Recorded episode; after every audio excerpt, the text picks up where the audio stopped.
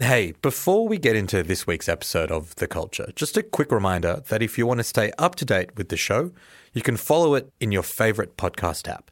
Just search for The Culture. All right, let's get into it.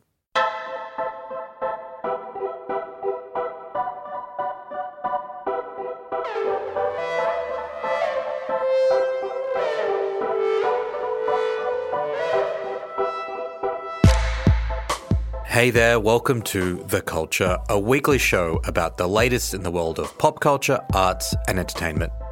I'm Osman Faruqi, and today on the show, we're talking movies. Theatres are finally open again, movies are being made, released, and watched. I, for one, am deeply excited about being able to watch things again on the big screen. There's a whole bunch of exciting new releases coming out between now and the end of the year. So we thought, what a good opportunity to run through what we're most excited about watching. And to help, I'm very happy to be joined by the wonderful reviewer and the presenter of Triple R's Primal Screen Show, Flick Ford. Flick, thank you for coming on the culture. Oh, thanks for having me, Oz. Cinemas are back. We're in Melbourne. Things are opening up again. It's probably been maybe one of the hardest things. I know this is such like a first world problem to complain about, but not being able to go to movies in the last kind of 18 months or so has been very stressful. It has, yeah. It's. I think it's prompted a lot of us to get some pretty fancy home cinema setups going on. I bought a projector during the lockdown. nice. I feel. I know a lot of other friends who did that. I didn't realize this when I moved into the house that I live in at the moment, but there's a projector like built in to way. our lounge room and a surround sound thing built into like the roof and the walls. That's and I didn't know that we moved in, but like for lockdown, it worked out really well. Yeah. Um, our office here in Carlton is around the corner from Cinema Nova, classic Yes. Melbourne independence. And, and I walk past it quite a lot when I'm getting coffee or lunch and just looking at those posters of movies that were supposed to be released but then weren't. Uh, when you think about going back to the movies, what what is it that you're, is it the popcorn? Is it the seats? is it, the seats, yeah, definitely. Uh, no, I feel like okay. What is it about it? Choc tops, definitely. Hmm. Um, big fan of the choc top. Uh, but also just that sense of community Hmm. going to the cinema. Pre lockdown, I went to the cinema by myself as a film reviewer. I go there by myself all the time. But there's something about even if you're on your own, you're surrounded by all these other spectators Hmm. and you join in this communal act of watching this, sitting in this darkened theatre. Yeah, There's this yeah. ritualistic aspect to it. Um, I just love all of that. And then you just sink into another world. So, what we're doing on this episode, it's a bit different to other shows where I've kind of picked one thing or we've kind of gone in on one. We're so excited about movies coming back, and there's a lot of them. We're going to run through some of the movies we're most looking forward to see. So, you can think of this as kind of your guide from Flick and Oz to what you should be lining up for, what you should be getting tickets for. And we're going to talk about them. We're going to talk about what they're about, the stories behind the film. We're going to share, you know, maybe why we're so excited to, to see them. Um, I reckon we should get into it. Let's do it. The first film that you wanted to talk about, one of the biggest releases, I think it's safe to say, Yeah. of the year, of the last couple of years. Yeah. Uh, it's Dune. My planet Arrakis is so beautiful when the sun is low. Rolling over the sands, you can see spice in the air. The outsiders ravage our lands in front of our eyes. Their cruelty to my people is all I've known. What's to become of our world?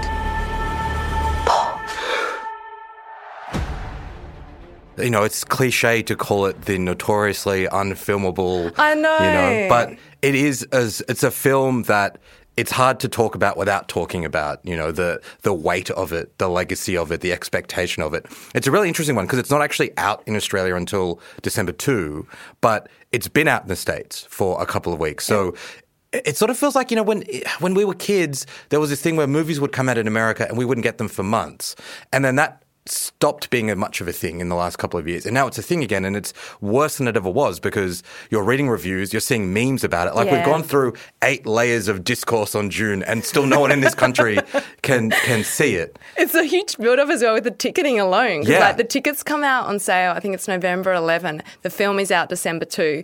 It's like a bloody music festival where we have to go into a ballot system. Totally. I and feel and yeah, the rev- stressed. reviews are basically like you need to see this on IMAX. Like this is when it will yeah.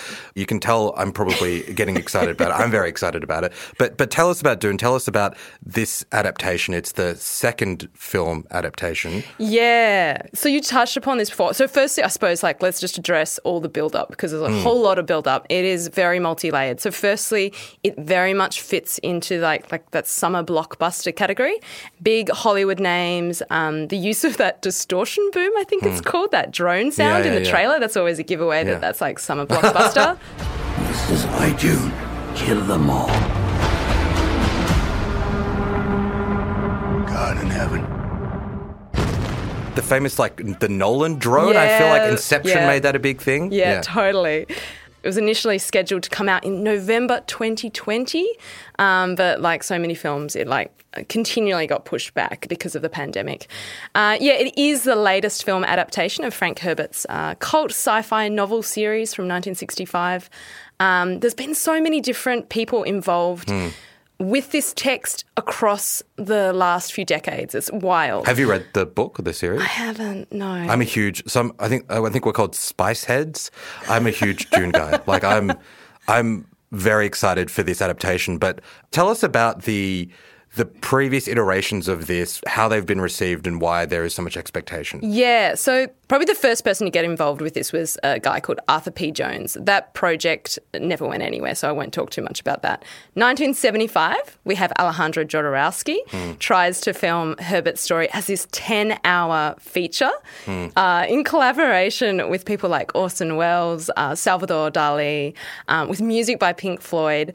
Look, they a whole host of things happened. Uh, Yeah. They ran out of money. They got into these really petty fights. Um, Jodorowsky lost the rights for the filming. There's an amazing doco Jodorowsky's Dune, which is about this story. Yes. could not recommend that movie. enough, I Yes, yeah. I wanted to make something sacred to change the young mind of all the world. Michel Seydoux said to me, I want to make a new picture with you. What do you want to do? I say, Dune. His vision was so huge, so beyond what anybody else was doing at that time. Things that George Lucas wasn't even going to try with Star Wars. It's enormous. Kind of would still want to see this. Like, I still yeah. love the idea of Jodorowsky, you know, the man famous for like El Topo, um, Holy Mountain, like whole host of really surrealist films from like the 60s, 70s. I would love to see him make this as well. Like, I still hope that's something he, you know, he's still kicking. I think yeah, he got into this fight with the studio where he's like, it's got to be ten hours, and they're like, no one can watch a ten hour movie. That's crazy. And he's like, sorry, sorry, that's what it's non-negotiable. Yeah, I kind of love him. He's a, he seems like a jerk, but I kind of love him. Yeah. Uh, and then Ridley Scott um, was also set to direct at one point. So once the filming rights had been moved around, but that fell through.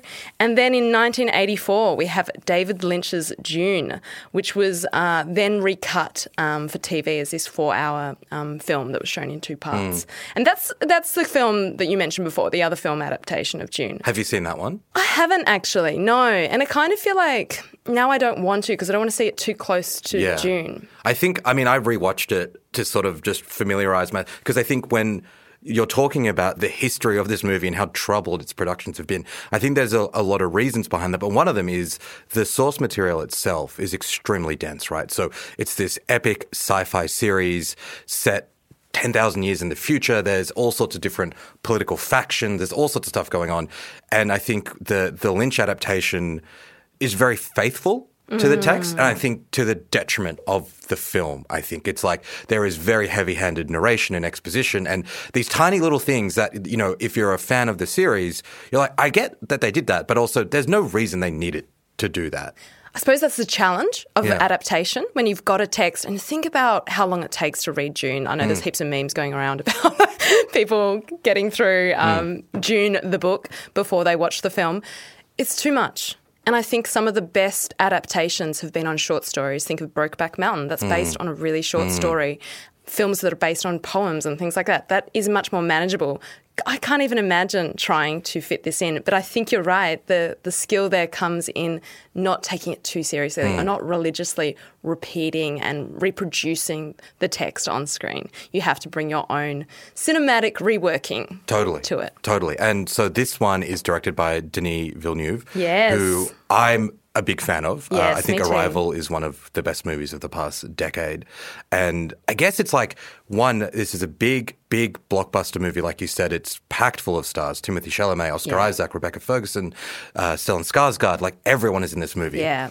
And it's the source material that I'm very excited by, but also Denis Villeneuve is he's masterful. Yeah. Like you know, he's kind of known for his maximalism, but I think there's also uh, a subtlety to the way that he tells stories that I think Dune needs. Like kind of just what we're saying. There's so much stuff there. I think you just need to figure out what are the key elements to this story that Yeah. you need to weave through to make it impactful. It's also kind of strange because they've done it as part one, and part two has now been greenlit. But so often with movies like this, like Lord of the Rings famously, they shot them all back to back and then release them. This one, they've shut that down. They've, they've filmed it and now they're going to wind it back up again. Do you think there was ever any doubt that they would finish the story? Is this all just like kind of marketing I don't know. Yeah, I, I thought that was really curious as well because it's just like surely there would be a second part. I suppose they we're living in a very uncertain financial times. I mean, uncertain times in general, but finan- you know, it's impacted financing of Hmm, films. So it is possible that they just said we don't know, and because of its troubled history. Maybe they were a bit Yeah. uh, uncertain about it getting um, financial backing. I mean, yeah, like you said, it's such a stacked cast. It's such a sort of quintessential text. It's got a huge amount of fandom. Hmm. It features a giant sandworm. like, what more could you want? Really? So, what are you most excited about? Is it the story? Is it Denis? Is it the cast? Is it all of that? Is there something that you're Um, particularly excited about? Honestly, that sandworm. I'm kind of, I'm kind of like, I'm into it. I want to be, I want to have a big like. You know, like the the you mentioned Lord of the Rings before, but like what comes to mind is almost like Star Wars. Hmm. You know, like that kind of big, operatic adventure action. You know, that's what I want. I love action films. I think that this is really exciting. I'm also really excited about Villeneuve being involved with this. I think he's the right choice. He's very masterful, very restrained, but also is willing to just lean in to this sort of world. And I think that's exactly what they need. The cast, like you said, is exceptional. It's kind of a bit of everything. Um, I just want to be overwhelmed. I'm definitely going to be seeing this in IMA- at IMAX. I'm questioning whether to go 3D, like whether my little heart can take the 3D, but I'm pretty keen. Uh, we also haven't talked about the fact that Oscar Isaac just looks incredible in He's a all beautiful the man, all the trailers, the stills from this. That beard, I'm like, how how are you doing that? That- Yeah. next level. Yeah. I've just finished Scenes from a Marriage, which is currently on binge and stars Oscar Isaac and Jessica Chastain. And he's distractingly good looking, and so is Jessica Chastain. And it's just almost like I'm not even sure what my thoughts are on that series because I'm like, they're a bit too be- beautiful. Yeah, yeah. Yeah. Okay, let's move on to Zola. I've actually seen it and I really, really enjoyed it. So talk us through it, Flick. I haven't seen that because it's not coming out until November 5 and I don't have the connections that Oz does. but I am bloody excited about this. You want to hear a story about how me and this bitch here fell out? It's kind of long, but it's full of suspense. So we're talking about the difficulties and the challenges of adaptation from a huge big novel. This is a film adaptation that is based on a viral Twitter thread from 2015 um, by A'Ziah Zola King, who at the time was this 19 year old working at Hooters. And the thread itself is about a road trip that takes this very wild turn. Hey, last month I went dancing at this cute spot in Florida where my roommate's girl made like 5 G's a night. We just met yesterday and you already trying to take hoe trips together? Be ready by 2. You want to go somewhere with me? That's my There's also a Rolling Stone article titled um, Zola Tells All The Real Story Behind the Greatest Stripper Saga Ever Tweeted, which is by David Kushner. I just really loved the title of that. It sounds so. Um... Totally. It feels so like 2012 to be like, they're making a movie about tweets, right? and I think there's, by the time they kind of greenlit it, I think this also has gone through a few iterations. I think James Franco was originally attached to this. I can and- imagine that. Yeah, Yeah. and then um, by the time it's come out, it's like almost well, no one cares about Twitter anymore. What do you mean a movie based on a Twitter thread? but um, it's great. Yeah, I'm so excited for you and others to see this movie. Oh, I'm so excited. And it's interesting you say James Franco. I did not know about that. And something watching the trailer that stood out for me is that it really reminds me of Harmony Korine's Hmm. film Spring Breakers. It's got that vibe to it. So I can totally imagine Franco at least being excited by this film and wanting to be involved. Another with it. great film, and you're right. I hadn't really thought about it, but it, there are these kind of dreamy, almost hallucination kind of vibes to Zola. And if you're a fan of Succession, which I know that you are, cousin Greg, Nicholas Braun, he makes uh, quite an appearance in this movie. Kind of basically being cousin Greg, but like I'm a, so fine a more that. trashy version of him. Um, it's really, really great. Yeah, so Zola is directed and co-written by um, Janicza Bravo, um, and it stars Taylour Paige as Zola and Riley Keough as fellow stripper Stephanie, who convinces her to join her on a road trip to Florida to make more money. I am obsessed with Riley Keough. I don't know how you feel about her. She is. Uh, some people might know her from the TV series The Girlfriend Experience. She was also in American Honey. She's also the granddaughter of Elvis Presley. I did not know that. Yeah, you can kind of tell it in her face. She's got quite a fascinating face, I think.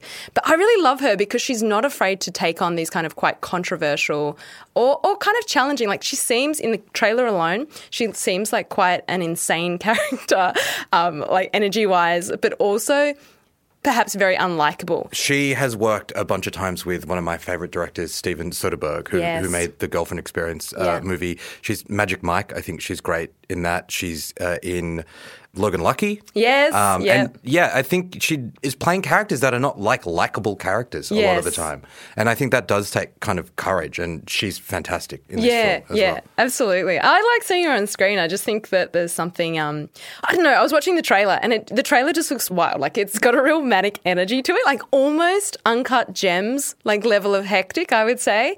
And I think if you like your comedies dark, I this feels like it would be right up your alley. Uh, without giving too much away, it's kind of worth the price of admission just to see Nicholas Braun rap along to uh, Migos Hannah Montana uh, for like four minutes, which he does in this film. Oh, wow. which is great. Um, next one is a bit of a gear shift. The wonderful Jane Campion, who I always say we don't talk about enough, has a new film. yeah, this is a very big tonal shift. Um, prepare yourself. Yeah, it's called The Power of the Dog.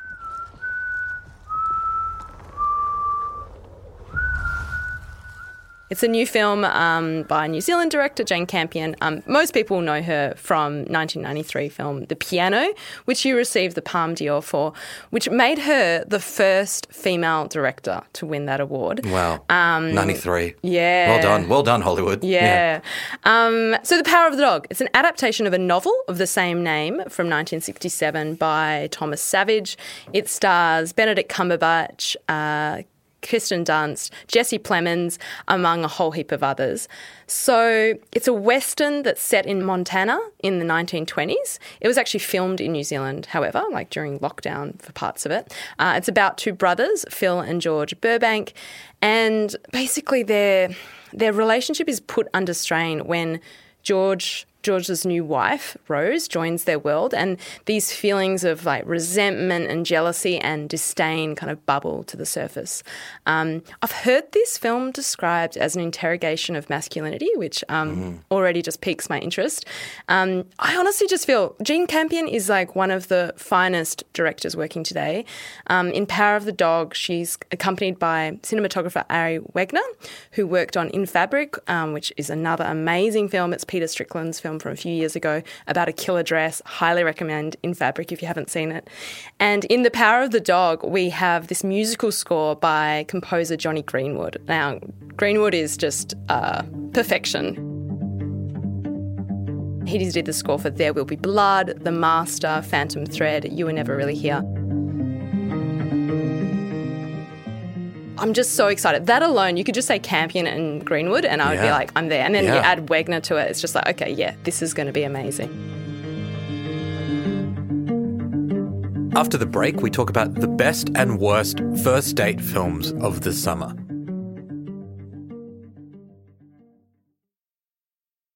As a 7am listener, you value the story behind the headlines. That's why you should read Post, a free daily newsletter bringing you the top five news stories of the day, summarising each of their key points with links to full articles from a range of sources. Get the news you need to your inbox every weekday morning with Post. Sign up at thesaturdaypaper.com.au slash newsletters. As a 7am listener, you value the story behind the headlines. That's why you should read Post, a free daily newsletter bringing you the top five news stories of the day, summarising each of their key points. Sign up today at thesaturdaypaper.com.au slash newsletters. Flick, let's talk about Titane. Yeah, okay, I'm very, very excited about this. So, this is a body horror written and directed by French filmmaker Julia Ducournau whose debut feature Raw, about a young woman who develops a taste for human flesh, is one of my favourite horror films. Uh, I just adore that film. I'm, i know we're doing like lots of recommendations on today's That's show. the point. This is yeah, great. Tell us what to yeah, watch. Yeah. Before you see Titane, please go and see Raw. Um, but so in Titane, we have another young woman at the centre, um, Alexa, played by Agathe Rousselle, who as a child is involved with a in a horrific car accident, and she now has this titanium plate fixed to her skull. Um, in interviews, Ducournau has talked about her fascination with the human body and says that it comes from the fact that her parents are doctors. So she grew up with this very real, very visceral understanding of bodies and, and kind of mm. what can happen to them. Titane has been described as gender flipping, genre bending, car fucking serial killer movie. Wow. Yeah, like you had me at hello yeah, sort of yeah, vibe. Yeah. yeah. And it's also been flagged as one of the most controversial films of the year. From what I can tell, it fits into the genre of extreme cinema, which is usually characterized by like excessive violence, um, torture, sex of like a really extreme nature. Um, I feel like this looks like it's going to be a really wild ride. Um, maybe not a pick for first date, but then it's kind of like maybe it depends on. Yeah, you want to. That's you know you do a pressure test. yeah, know? yeah, it, yeah it's, it depends on your date, but yeah, perhaps just take it take it slow. And the film uh, premiered at Cannes, and, and Ducournau became the second woman to win Yes. the Palme d'Or after Yeah, Campion. yeah. So what does that mean that in the whole festival's history, it's been two? Yeah, it's um, you know, like the whole Oscars so white, but it's also so male. Yeah, totally. Um, a lot of those award ceremonies are pretty similar. God, that's bleak.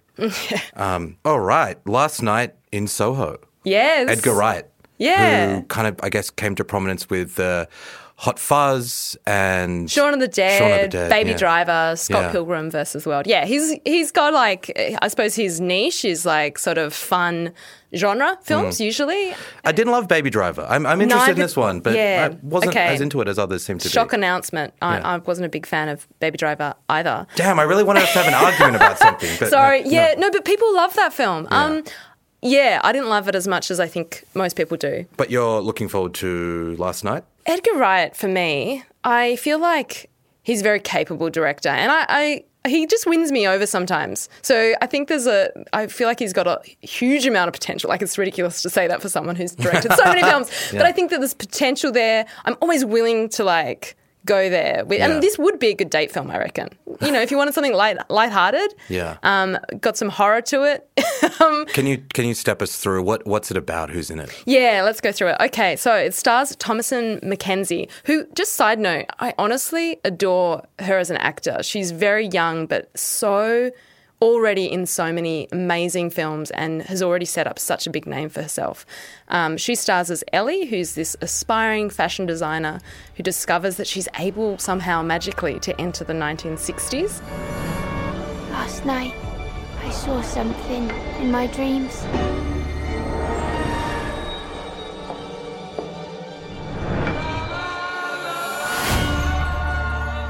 There was a girl.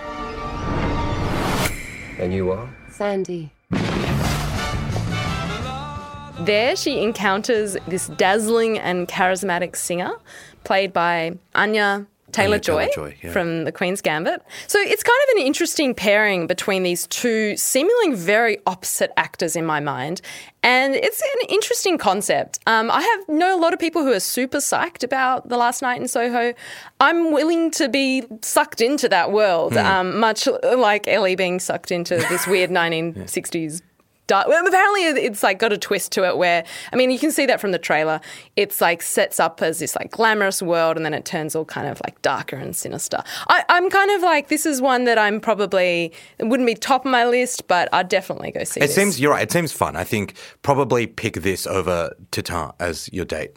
I don't know. I mean, personally, I, I would. I'd be more swept up if someone was like Titane. Yeah, yeah. Oh, or if you want to impress someone, if you want the basic option, it's Last Night in Soho. If you want to impress someone with your deep, extreme, fucked up film Yeah. choices, go Titane. If they've got an A24 tote, Yeah. go for Titane. Um, I love that. We should have a whole different um, series where we just give people advice on Yeah, dating their da- advice. yeah, yeah, yeah. um, Blue Bayou. Yeah. So this is coming out later this month. It's written and directed by Justin Chon, who also stars in the lead role as Antonio, who is a Korean American adoptee and a tattooist who who really he struggles a lot and mainly to find employment. Um, and it's all linked to the fact that he has this criminal past as well. So he's living just outside New Orleans with his wife Kathy and her daughter Jessie. And Antonio is subjected to a sudden violent arrest and is later threatened with deportation when it is revealed that his adoptive parents never naturalized him as a citizen. Antonio LeBlanc. How you get a last name like that? Uh, I was adopted. Where you from? Uh, I'm from about an hour north of Baton Rouge. Where you from? Like, born? Uh, I was born in Korea. It's a really interesting concept. I feel like this story is not one that we see a lot on screens. Hmm. Um, the film has been described as like an exploration of the injustice of the immigration system um, that often tears families apart. Hey, where are you going? What's where going you going, here? Hey, listen, now your kid. Let's go. Hey, did I say you can leave? Stop! I'm gonna tell you one last time. Okay, that's it. I posted bail. He should have been out by now. He's not here anymore. ICE took him. What? I just don't understand how they can deport him. I was brought here when I was three. Can't we do something about this? I mean, listen to him. Look at him. He's American. ICE is targeting people like you, adopted or not. I've been here for over 30 years. You also have a criminal record. It's captured my attention, and I think that these stories where we're seeing this a little a bit more when we're talking before about representation with Jane Campion, you know, mm, not being mm. recognised. We also so rarely see stories about immigration that aren't reductive, and I do feel like having the main character as the person directly affected by this threatened deportation is really interesting for that to be centre stage. I think you're right. What excites me about Blue Bayou is I think post Trump, there's kind of this feeling of we've fixed it, you know? We've like kicked out this guy who hated immigrants and was terrible, and things are fine now. And that kind of frequency of conversation we had about race politics and immigration politics mm. in an American context, I think, has dissipated a bit because people think they've done their job. And I think a movie like this is a reminder that these problems are embedded, they're structural, they don't change based on who's in the White House. Yeah. And telling these stories in such a powerful way, I think, is, is really important. That exactly captures it. And I think that I really hope that Australian audiences, when they watch this, I mean, it's a bit further removed because it's set in this American context, but I really hope that Australian audiences watch this and they think about our own situation here. So often, people seem to have a huge amount of um, knowledge and empathy for. You know, race relations in America because it's what they see on screen. Hmm. And I really hope that we think about how our own situation here and our own politics. You're, totally, you're totally right. Australians are like, oh my God, have you seen what's happening in America? Uh, Yeah. Trump, I remember this. This is like a quote that's burnt into my brain, which is from that leaked phone call between Donald Trump and Malcolm Turnbull, where Malcolm Turnbull is trying to do a refugee resettlement deal, and he's explaining to Trump what we do to refugees, and Trump laughs and says, "You're even worse than we are," which. To me, again, talk about things that there's two things that we should talk about more. One is Jane Campion, and two is like that quote from Trump Yeah. saying, you know, summing it up. And look, this movie is important. Australians can obviously watch it and relate to it, but also it makes me. Uh, America has been so slow, like so much of the Western world, in telling stories about who the country actually is. But I feel like Australia is even further behind. I think that film, especially feature films, drama, I think that they can tap into our emotions in a way that, say, if this was presented as a documentary, maybe it wouldn't have the same sort of weight. We wouldn't have that same involvement because you can take liberties with the truth in the fictional world. But that can often have a stronger empathetic resonance. And for stories like this, when you're trying to say, think about, like, walk in someone else's shoes on this, I, I think it's actually really powerful. I'm excited to see where it goes. I'm not sure. I've heard some mixed reviews about this, but um, I just think there needs to be more of this. We think about what, what is representation on screen. Film has such a huge responsibility in making sure that we have these stories, and um, I hope that we see more of them. After the break, two of the biggest blockbuster franchises return.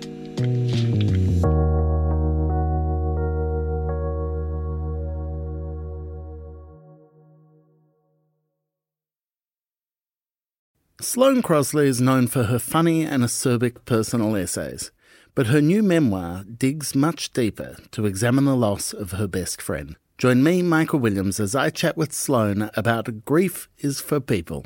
Find it wherever you listen. So, James Bond, Daniel Craig's last adventure. Yeah. Again, this was a movie that was supposed to be released last year, was then delayed because of the pandemic. It's finally here. It's the longest gap I think we've ever had between Bond movies. Are you a Bond head? Oof. That's a that's a loaded question. Look, I grew up watching James Bond because my dad likes watching James Bond. Classic- classic yeah, dad move, yeah. it is. You know, Daniel Craig is referred to as the most woke of the James Bond, but I feel like it is the. Do people say that? yeah, they do. They really say that. It's like the smallest hurdle to jump over. Like, I don't think this is a breaking news headline, but the Bond franchise isn't known for its progressive uh, representation of women. Good afternoon. Can I help you? Yes, my name is Bond. James Bond. I'm looking for Dr. Goodhead. You just found her. A woman. Your powers of observation do you credit, Mr. Bond? So, um, you know, I suppose the the reason why this mainly came about was the Daniel Craig is the first Bond where his body is put on display more than the female uh, co-stars, and he's In- objectified. In the very uh, in Casino Royale, there's that amazing scene where he comes out of the ocean, which was uh, I think a reference to Doctor No, where it's like the the Bond girls who who come out that way, and that that was a big moment. People were like, whoa, they're making Bond the hot guy now. Yeah, but that, that that kind of thing, there was a real shift there. Um, I, I'm going to see this. Look, and I am going to see it at the cinema because you have to. I feel like, yeah, you can't see Bond on your laptop. It's not cool. I'm also hyped for Rami Malek playing the bad guy. And Yes! even though, as you're saying, these, this franchise, the kind of Craig reboot has been a little bit more interesting, a bit more interrogative of what Bond is about and, and what you know, masculinity is. But then it's all like the bad guy is Rami Malek, a international poison merchant or something weird. I'm like, that's so Bond. I love it. Also, he was great in Saturday Night Live. I don't know if you saw his No. um, hosting. Yeah, Yeah, yeah. It's on uh, Binge. You can watch it. Uh, yeah, highly recommend For the. Rex. I just love him. Yeah, he's very, very good. Yeah. Um, our last film, I always forget that this is actually happening. Yeah. I, I, I feel like if you told me 10 years ago they're coming back with another Matrix, I would have like lost my mind. But for some reason, I just keep forgetting. And then yeah, I see it on your list or someone will, you know, the trailer will drop. I'm like, oh, wow, they're really doing this. And everyone's back. Matrix Resurrections. Thomas? You seem particularly triggered right now. Can you tell me what happened? I've had dreams that weren't just dreams. Am I crazy? We don't use that word in here. So I watched the trailer and I feel like I shared it with uh, countless friends and like I think it popped up so many times in group chats because like we grew up with Matrix. It's got this huge like this deep sense of nostalgia. And the trailer doesn't look terrible. If anything, I actually felt a bit emotional watching it. I don't know about you, Oz, but I don't think I realized how much with time, I've realized how significant that first Matrix film Yeah, was. absolutely. I'm, I don't think the second two are as strong. Like, obviously, that's not a controversial thing to say, but especially that third one, I've seen it and I don't recall anything about Yeah. it.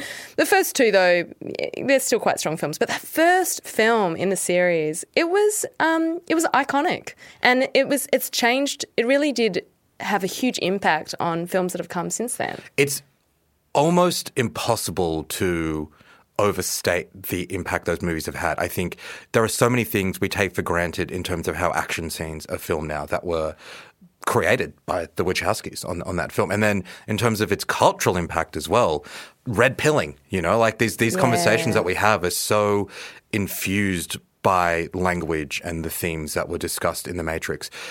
A lot of time has passed since then. Like you said, the sequels were not quite as good. So I think there's a sense of, well, will this redeem the franchise or is this just kind of a late era cash grab? I think what excites me about it is Keanu Reeves is in like a renaissance phase. Um, totally is, The John. Wick franchise, one of my favorite franchises ever. Uh, I think the director of that actually was like an AD or a stunt person maybe on the Matrix film. So they're kind of in that same sort of vein. He looks great Yeah. as well. And I think what's interesting about the trailer is it doesn't really give much away. You're not quite sure. I also don't remember how the franchise ended. The third movie is like there was so many, so much lore, mythology going on. I kind of thought that they like won and they destroyed the Matrix, but now maybe the Matrix is back. I don't really know. I don't really care. I'm, I'm in. I'm in. It's Basically, been resurrected. it's in the name. Totally. Flick, that was both extremely fun and extremely rewarding because I was going to see a bunch of these movies. There's quite a few that I wasn't that across, and now I cannot wait to see them. And Yeah, you're sorted. weekends are sorted. Everyone listening to this show, we've taken care of it for you. Um, thank you so much for sharing your thoughts and, and opinions. Ah, thank you, Oz. The Culture is a weekly show from Schwartz Media. It's produced by Bez Zoder and Atticus Bastow. Our editor in chief is Eric Jensen, and our theme music is by Hermitude.